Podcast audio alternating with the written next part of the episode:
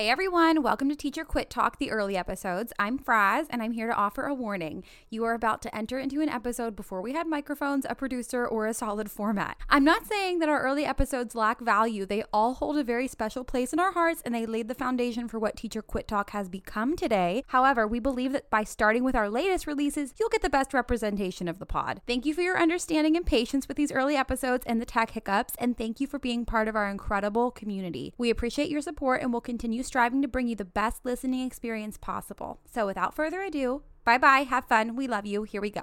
M S W Media. Hi, I'm Frances Callier. And I'm Angela V. Shelton. And we're Frangela. You know what you need in your life? Hmm. The Final Word Podcast. Yes, you do. That's right. It is the final word on all things political and pop cultural. Where we make real news real funny. Where we inspire you so you can hashtag resist. Subscribe and get a new episode of the Final Word Podcast each week. It's the news we think you need to hear. That's right. We think you need to hear it. Okay? Yeah, it's what we say so. That's right. And because all we do is give, every Thursday you can listen to our hysterical podcast, Idiot of the Week. We round up the stupid because you know what? Somebody has to. Okay. All we do is give.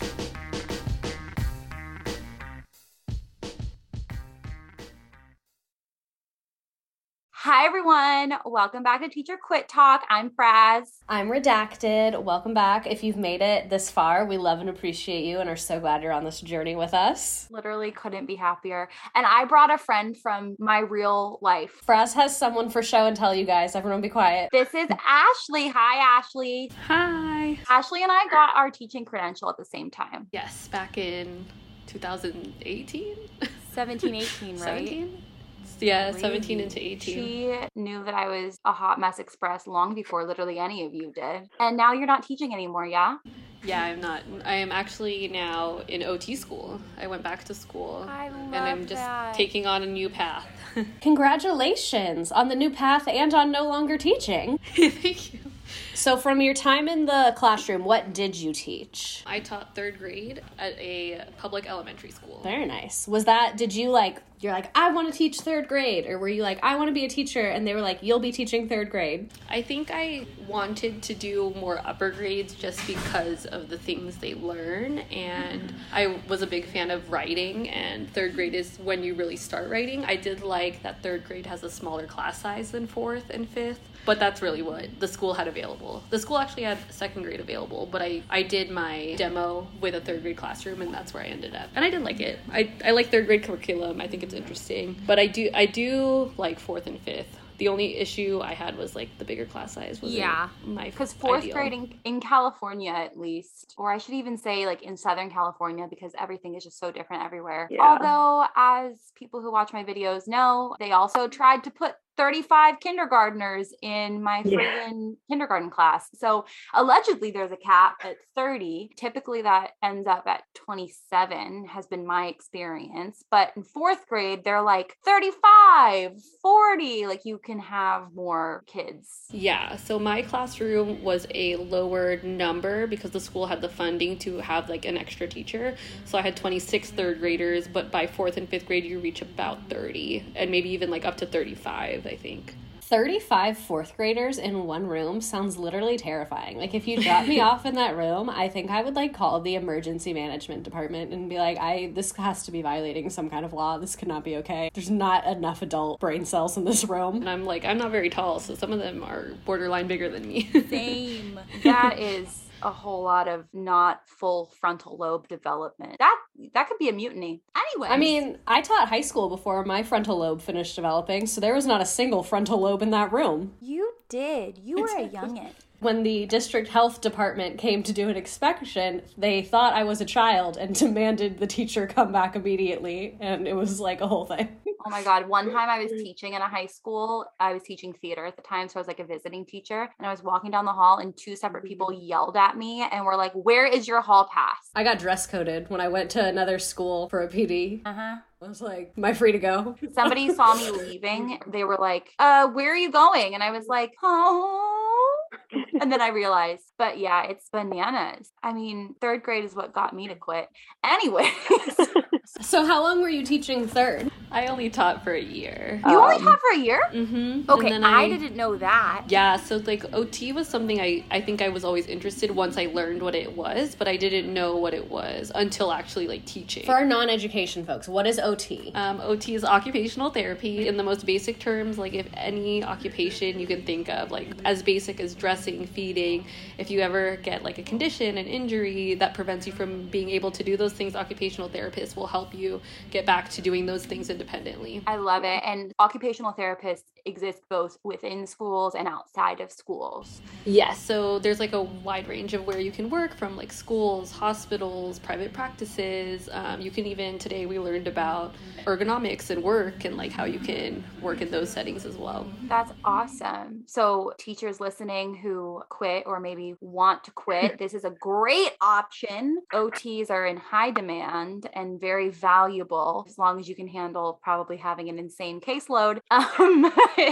you know, this is something that teachers can do. Like, how long is the schooling for you? Like, how long are you going back to school for? So my program is a two-year program. Um, I did have to take some prerequisites prior to coming back. So once I left teaching, I ended up just being a full-time nanny. So I could do prereqs at the local community college by me because I have a non like science related background in terms of my undergrad. Should be done by next year, December. I started earlier this year. Yay. Do you want to do O T at a school or? I think, I know I do want to do pediatrics. I know I still want to work with kids. I think part of the appeal for O T for me was working with kids one-on-one and or in very small groups. I like having that one-on-one time. I think that's why I loved being a nanny. I think I would like to try to work at a pediatric hospital, like work with kids with some neurodegenerative stuff and some of those long-lasting impairments as well. Yeah, that is so cool. So like, why did you leave? Like, give us the tea. Can you give us the tea? So, I can give you, like, what my experience was, I think. I love. Um, I know I probably could have tried another school, but I think the biggest thing for me was them having too many kids. Like, I found myself not being as effective as an educator, like, even with, like, twenty-six, which isn't even a lot for a lot of people. Classroom management was really hard for me.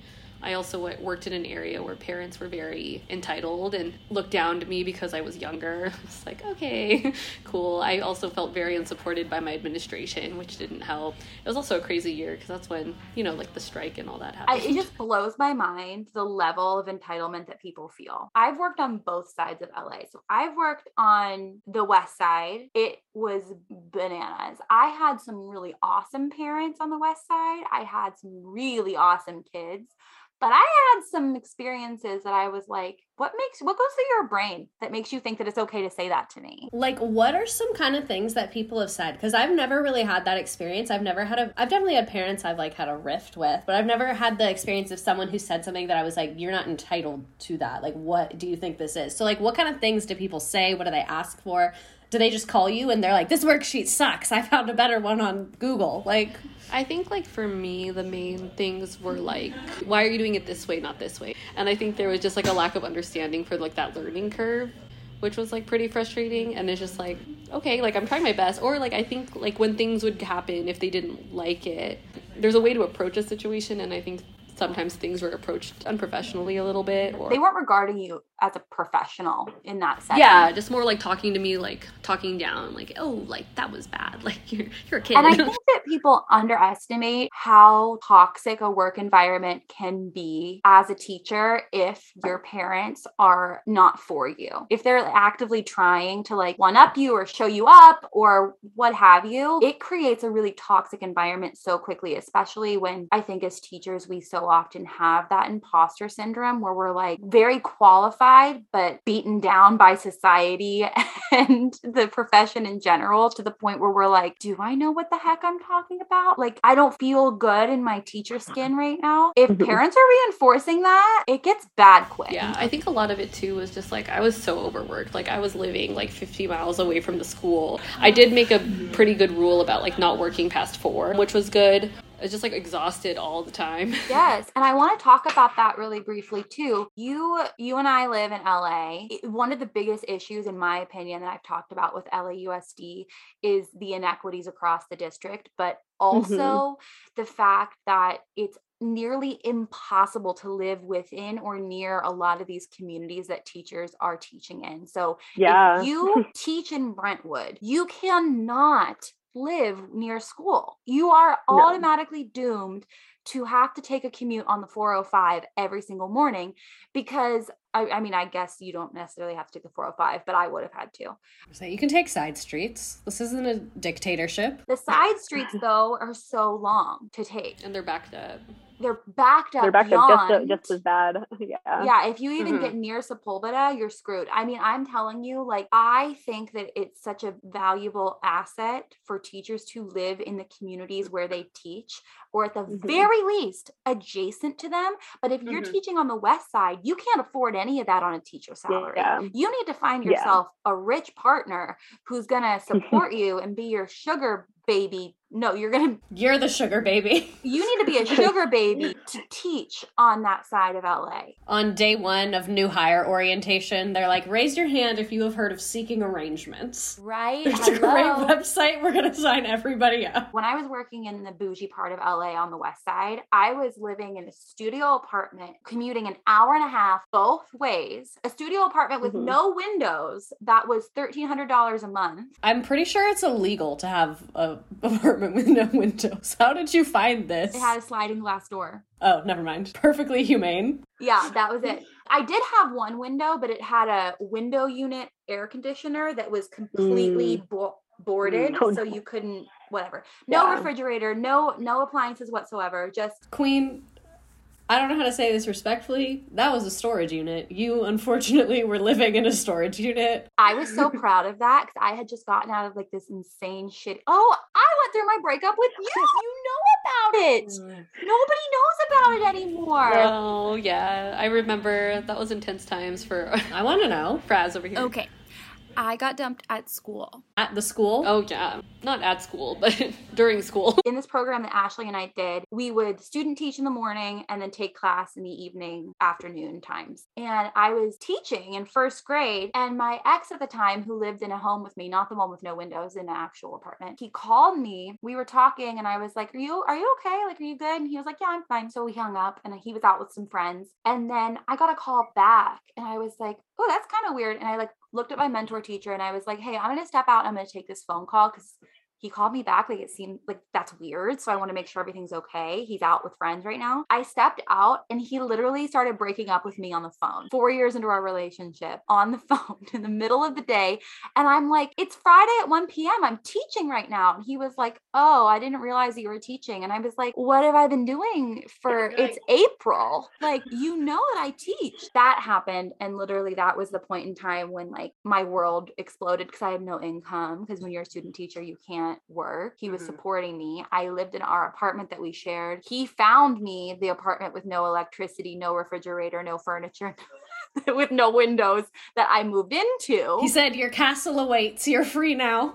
Yeah, literally. So Ashley knew me then when I was, I had two giant dogs that I didn't know what to do. And it was crazy. So my friends were doing my homework because I was like, I'm quitting. I'm not doing this anymore. And my friends were like, it's April. You're almost there. Like you have You're like. so close. Yeah. Yeah. So close to the end. Just finish. We finished in May. We did. Yeah. We yeah. finished in May. Yeah. You just had to suffer for a couple weeks. You're like, you just got to get through this pain of suffering. And you're good. And you made it. You made it. Ashley carried you to the finish line. She like did. In a movie where they hold someone and their body's like draped backwards. That was you and Ashley in your credentialing program. I'm not kidding. I am so bonded to the people from my credential program, like forever indebted to them for being so nice to me, because that was a time that was very, very very dark. And it's so funny that I like, I don't talk about it anymore. And then as soon as we said that, I was like, oh my God, Ashley was like there, like, wow. Crazy pants times. Yeah. You know, look how far how far you come. I know, I was about to say, like, Ashley's really seen you through everything. She literally has. We student taught at the same school. Mm-hmm.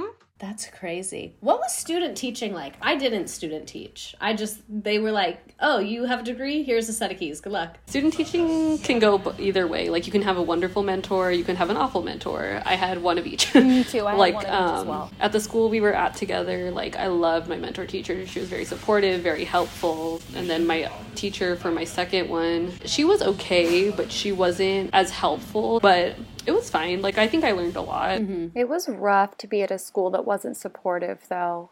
Like, it felt like they just wanted us for, like, free labor and not to, like, actually mentor us. Yeah, and, like, probably a stipend. That's crazy that you have to pay money and then, like, indirectly they get the money. Yeah, isn't that weird? You know what I mean? Like, yeah. It's robbery. And then, you know, there's people who go through really hard situations during student teaching, and then it's like you're out of luck because you don't get paid. Mm-hmm. And then you and your two large dogs have to live in an apartment with no windows or refrigerators. Nope. Yep. I, I literally right. put a mattress on the floor and a dumpster-dived couch and was like, we're good. Los Angeles, man. Nothing like it. Money was a big part, too, of me wanting to leave teaching. Like, I made more as a full-time nanny than I did when I was teaching. Like, which is nuts.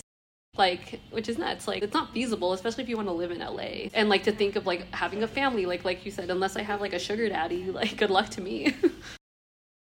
L A U S D salary schedule side by side to what's considered low income in Los Angeles. Mm-hmm. Literally, teachers are low income. They mimic it. You look at the salary schedule next to the low income table, and you realize that the government is acknowledging that teachers with families are low income because you cannot make enough yeah. to support yourself unless you're in a dual income household. That's the, the same conclusion I came to. So when I taught in Florida, I wasn't considered low income because I didn't have any kids, but if I had had any dependents on my taxes, I would have qualified for like a lot of programs. So in Florida, at least in the district I taught in, you're at base salary until you cross year ten. So I was like, I'm a, I'm just gonna be here making this amount. Like, I was like, the only way I get help is if I have a baby. This feels backwards.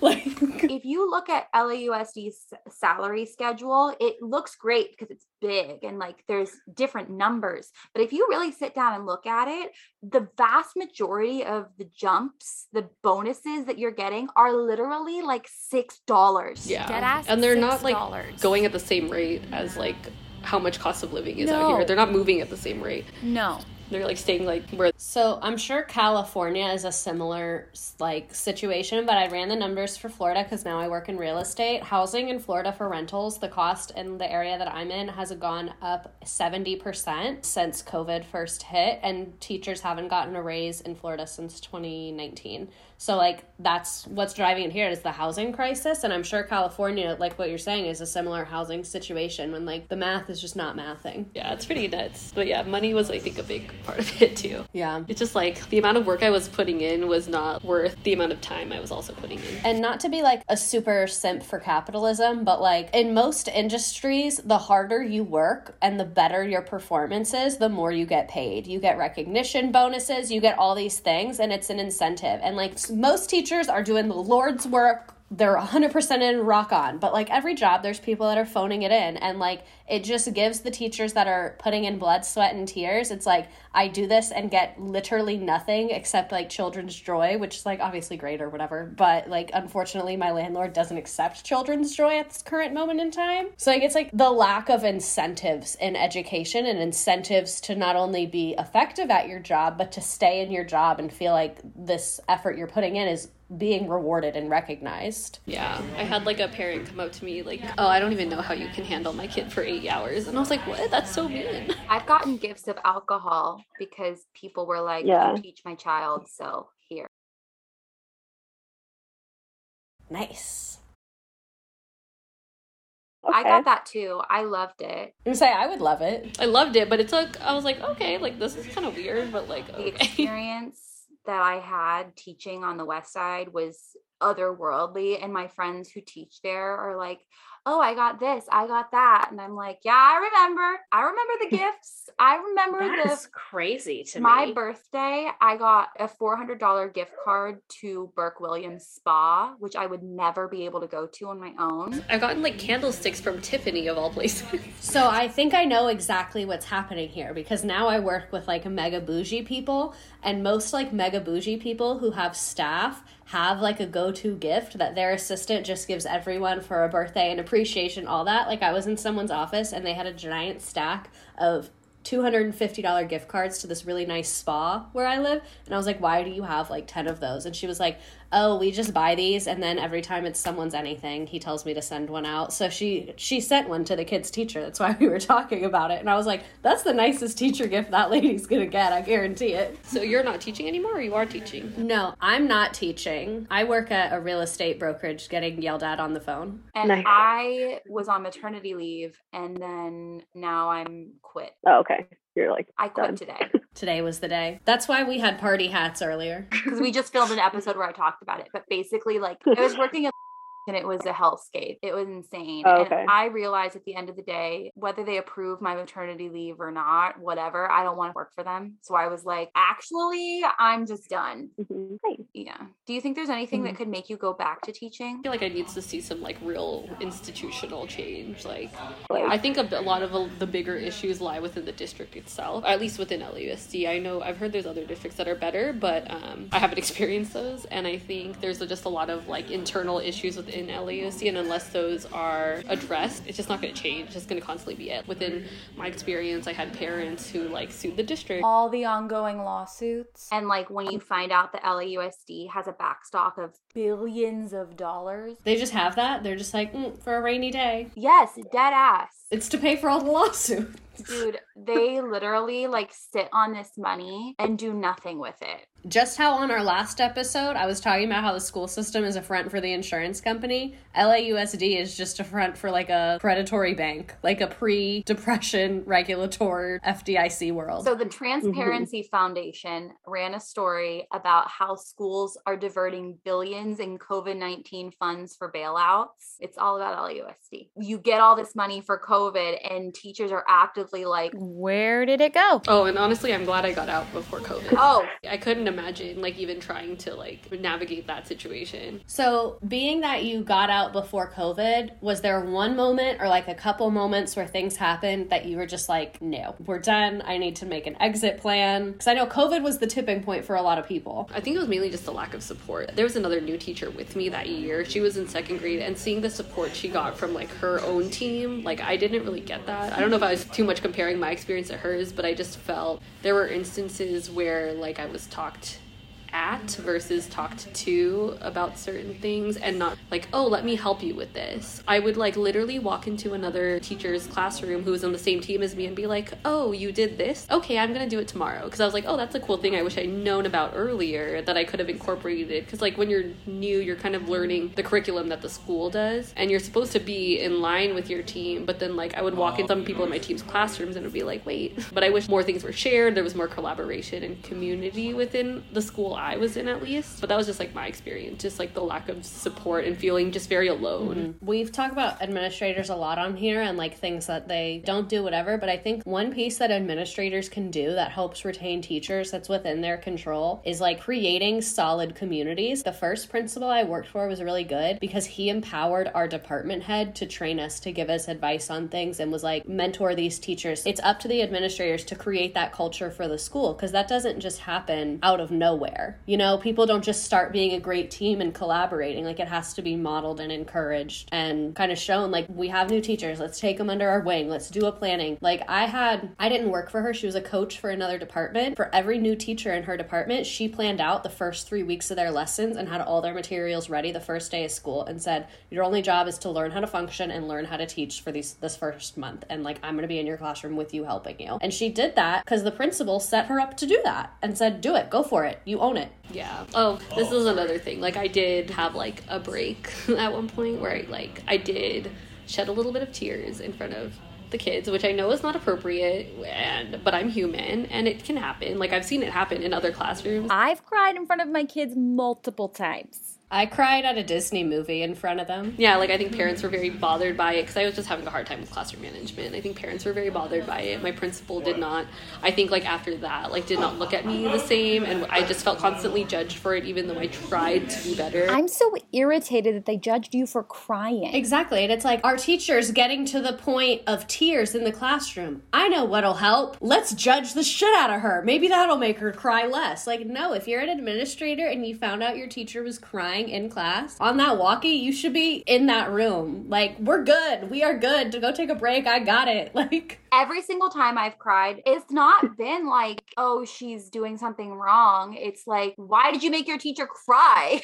Like, and I think like I had other points where I almost broke, but I would actively like walk out of the room, and like this really bothered me. Like, my principal at the time, like later in the year, asked one of my kids, not even checking in on me, like, how has she been doing lately? Like, has she like been overwhelmed? Like, shown, like, asked a student, not even me. And I was just like, okay, he could check, he could have checked in with me versus like going behind my back. I, it just really bothered me. That's also so like developmentally gonna mess up a kid. Like, for you to have like this authority figure, like asking about this other authority figure, that kid's definitely has a weird relationship to education now. That's gonna come up later. I'm just so sorry that you had that experience, and like, you weren't even that young. Like, the fact that they're like giving you grief about being young, like, we were what? Yeah. Like twenty-four. twenty-four.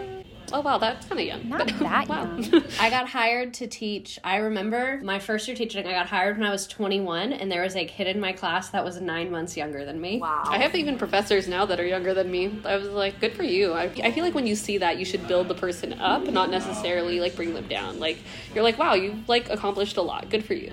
And like, where do they think veteran teachers come from? Like, do they think they just grow out of the ground like a Cabbage Patch Kid? Like, you have to train people. People have to start from somewhere. Like, that's just the natural cycle of life. Like, a teacher retires, the new generation of teachers is coming in. It's just always happening. Yeah. Mm-hmm. I mean, I wouldn't want to be there okay. either. I'm much happier. Good. I am that's much good. happier. What led me to teaching, honestly, was that, like, I love working with kids, and like, teaching was the only thing like I really thought of. I was like, okay, working with kids, teaching. I didn't know there were other things that I could do professionally, like besides nannying, and I didn't think I wanted to be a nanny for the rest of my life. And like, one of my best friends went to speech therapy school.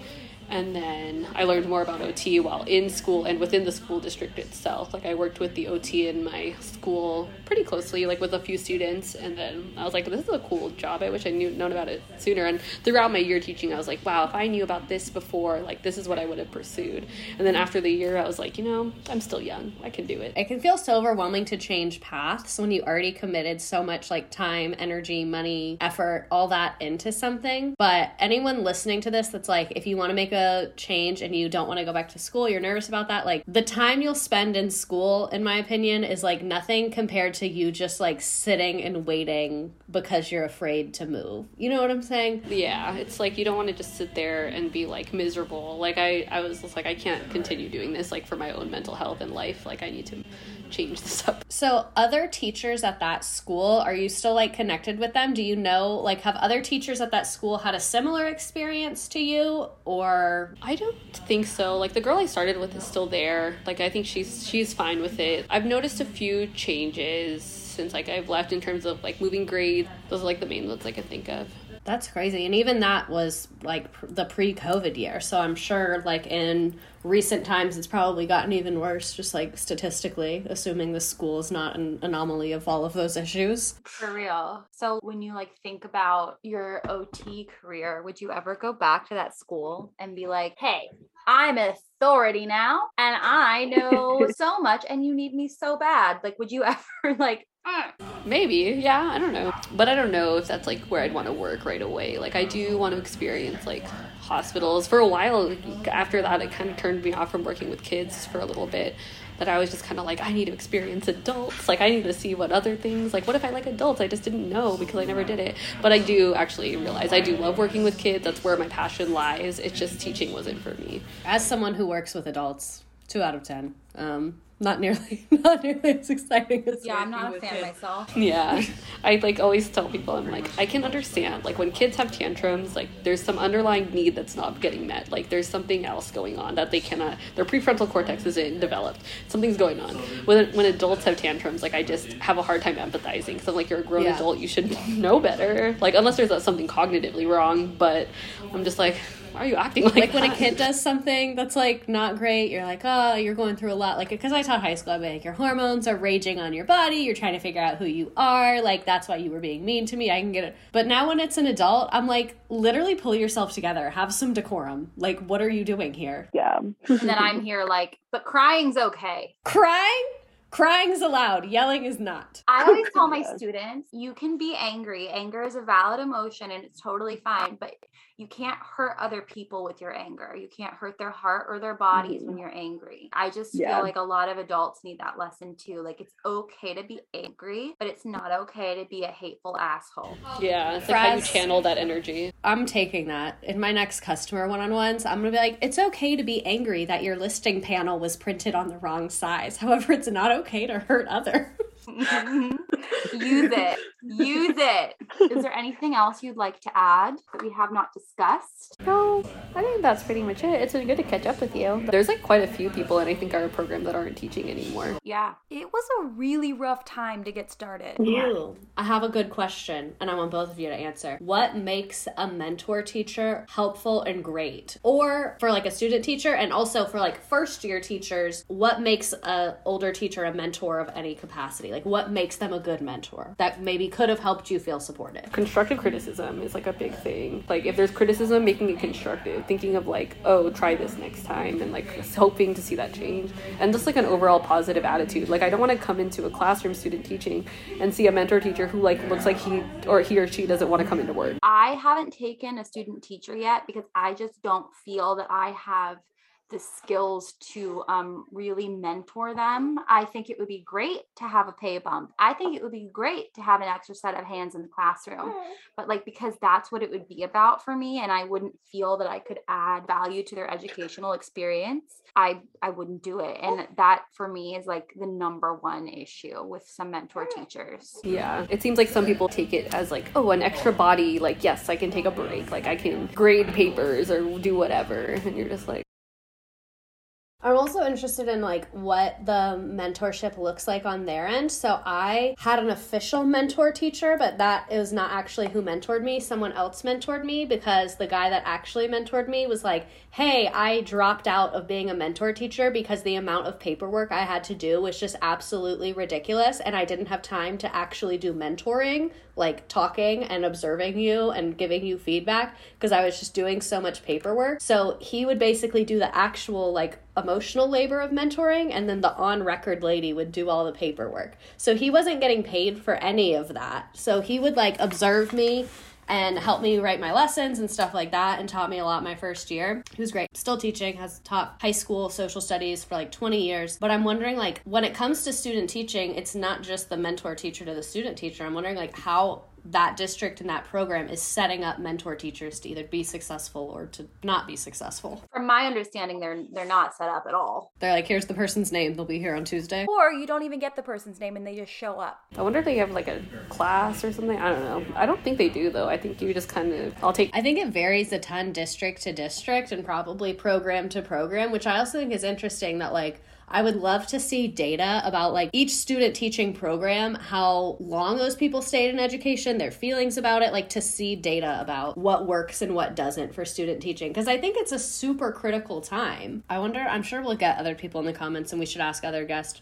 I'm sure there is studies and data, but like seeing how different programs structure their student teaching and how it impacts like a teacher's longevity in the classroom. So like this program, it was very structured. The person got a lot of support. They had these scheduled one-on-ones and they stayed for ten years compared to, you know, that has to be out there. I think that's really yeah. interesting. There has to be something to it because if you think about the issues that we face as teachers, so much could be remedied by us having proper mentorship and people really investing in support, us. Yeah. Yeah. Support is is something that time and time again, I mean, it's something you mentioned, Ashley, like you didn't receive that from your teammates and it really impacted you your first year teaching. And didn't even start teaching at all because she had such a shit experience student teaching, and it leaves you feeling like, is this what the education world is? So I think that that's a really good yeah. perspective. I didn't student teach. Clearly I didn't last that long.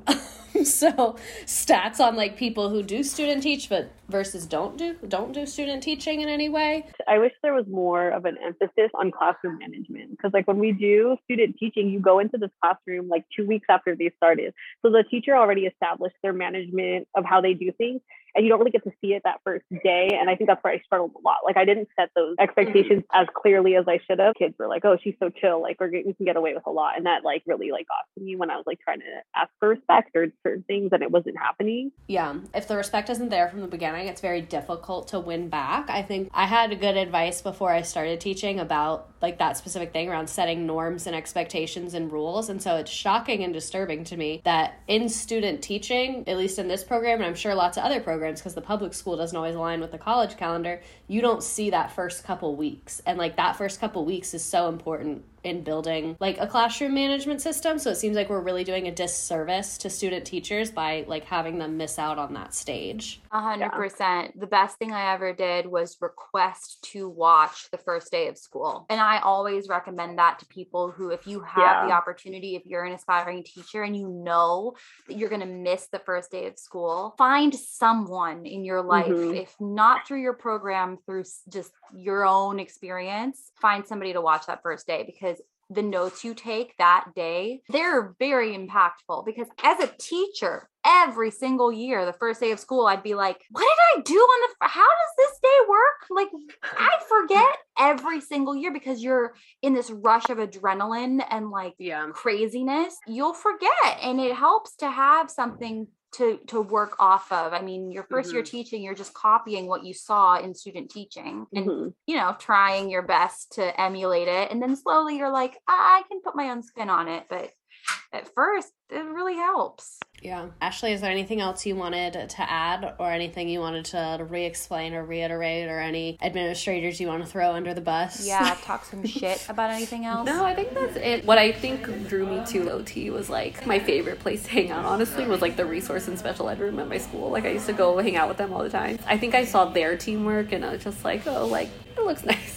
Yeah. Even though like you ended up leaving teaching, I think it's still really cool that it was like an avenue for you to find a niche that more like fits your interest and your passion. And I think teachers who have left the classroom bring really amazing skills to those other industries. So I'm sure like your teaching experience will be so supportive and so helpful once you are like fully in your moment and thriving in O T. And I'm sure other occupational therapist will learn stuff from you and get perspectives from you that they might not have had if they haven't been in education and seen what it's like there. Yeah, I really look at that year as like a year of learning and growth for myself, and like leading to where I am now. Of course, at the time I was like miserable and like trying to just avoid everything, but I look back at it and I was like, you know, I grew as a person. I learned a lot. A lot of the things I think I learned really apply well to O T, like when working with others and seeing like what works. And I like I learned like what works for me, what doesn't, and how I can improve myself as a person. Aww, I love seeing people on their journey. Me too. Especially people that like obviously I know, and we've we've been in the trenches together, so it makes me happy mm-hmm. to see you doing something that's going to make you really happy.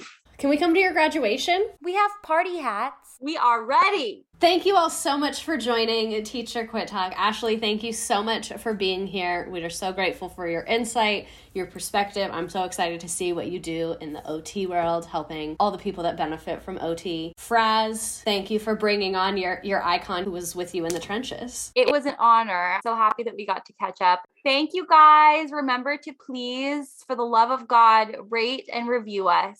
Only positively. Only positive, please. We're very very sensitive. And do it on Spotify or Apple, because they're the ones that rank us. Bop it, twist it. Affirm everything. everything. We love Affirm. you. We'll Venmo request you. Uh. Love you so much. Kisses. Just as a disclaimer, because I am someone who is actively teaching, everything on this podcast is my personal opinion and does not reflect my district, my state, my employer, my students, or my admin. Everything on this podcast was recorded on personal time, on personal equipment, and is a completely separate endeavor from my school district. Yeah, leave her alone.